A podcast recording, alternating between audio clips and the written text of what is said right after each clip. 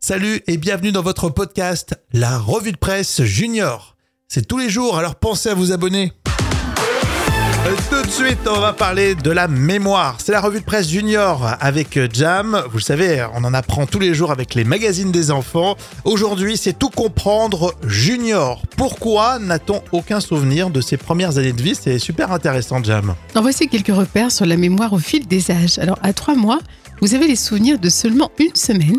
Et quand bébé a 6 mois, il a les souvenirs de 3 semaines seulement. Oui, c'est vrai que c'est pas beaucoup. Et quand le petit bout de chou a 18 mois, eh ben, il peut s'en souvenir pendant 3 mois. ah ouais, quand même.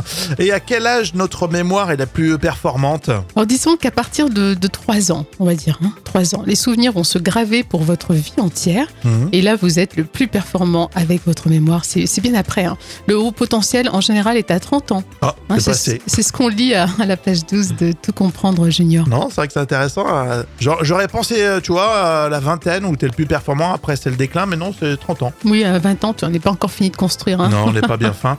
Euh, à 20 ans, on réfléchit moins. hein. Oh, exactement. c'est sûr. Quoique là, on parle que de mémoire, on parle pas de réfléchir. C'est vrai, c'est vrai. Mais c'est un peu en lien quand même aussi. On Mm. faut se souvenir de, de ces bêtises. Tu vois ce que je veux dire Si tu fais des conneries, tu t'en souviens plus, euh, ça, ça craint. Ouais, Bah, c'est qu'on est complètement bête. Euh, c'est à lire euh, justement dans Tout comprendre junior.